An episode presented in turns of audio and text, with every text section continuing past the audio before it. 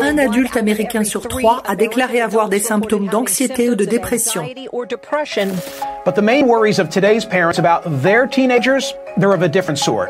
Anxiety, depression, self-harm, suicide. Le stress du Covid, un sentiment d'isolement ont poussé plus de gens à déclarer des problèmes de santé mentale, une tendance observée à l'échelle nationale. Ils s'attendent à ce que d'ici à 2050, à l'échelle mondiale, pas juste en Amérique, à l'échelle mondiale, environ 30 à 33% de la population humaine pourrait être mentalement malade. Juste 2050, ce n'est pas si loin. 33% Cela veut dire que sur trois personnes, une est out.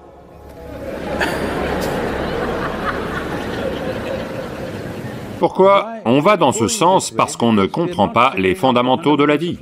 On ne sait pas comment se maintenir bien. On pense que pour tout, il y a une solution à l'extérieur. Non, ceci est une vie intégrée.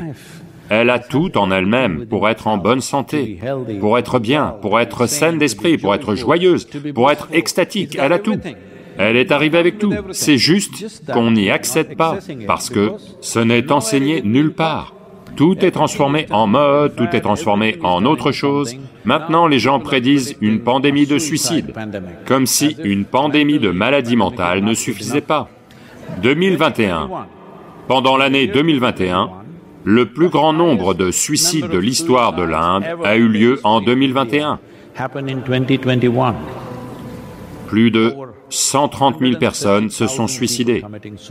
Plus de 18 600 de moins de 18 ans.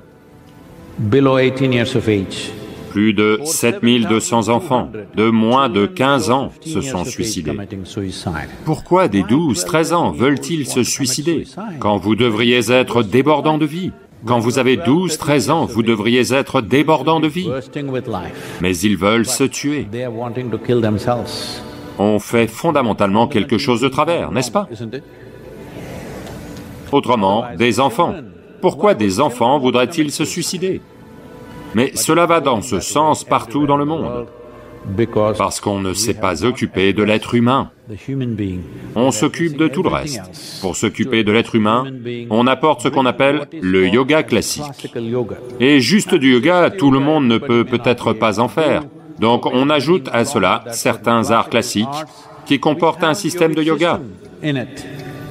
Il y a des formes de danse classique, de la musique classique et un art martial qui s'appelle le Kalari, qui est la mère de tous les arts martiaux dans le monde.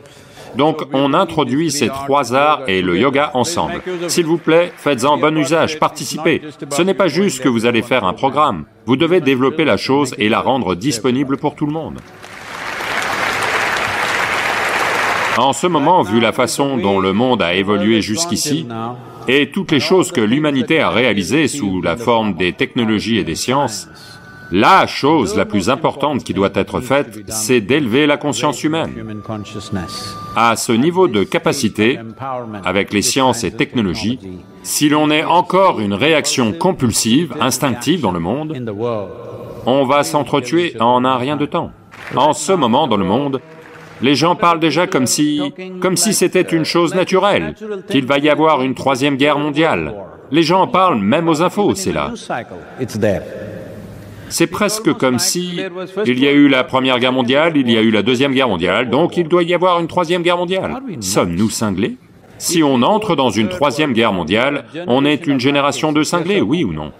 Parce qu'avec les capacités qu'on a en ce moment, si on tente quoi que ce soit de ce genre, ce que l'on va s'attirer est indicible.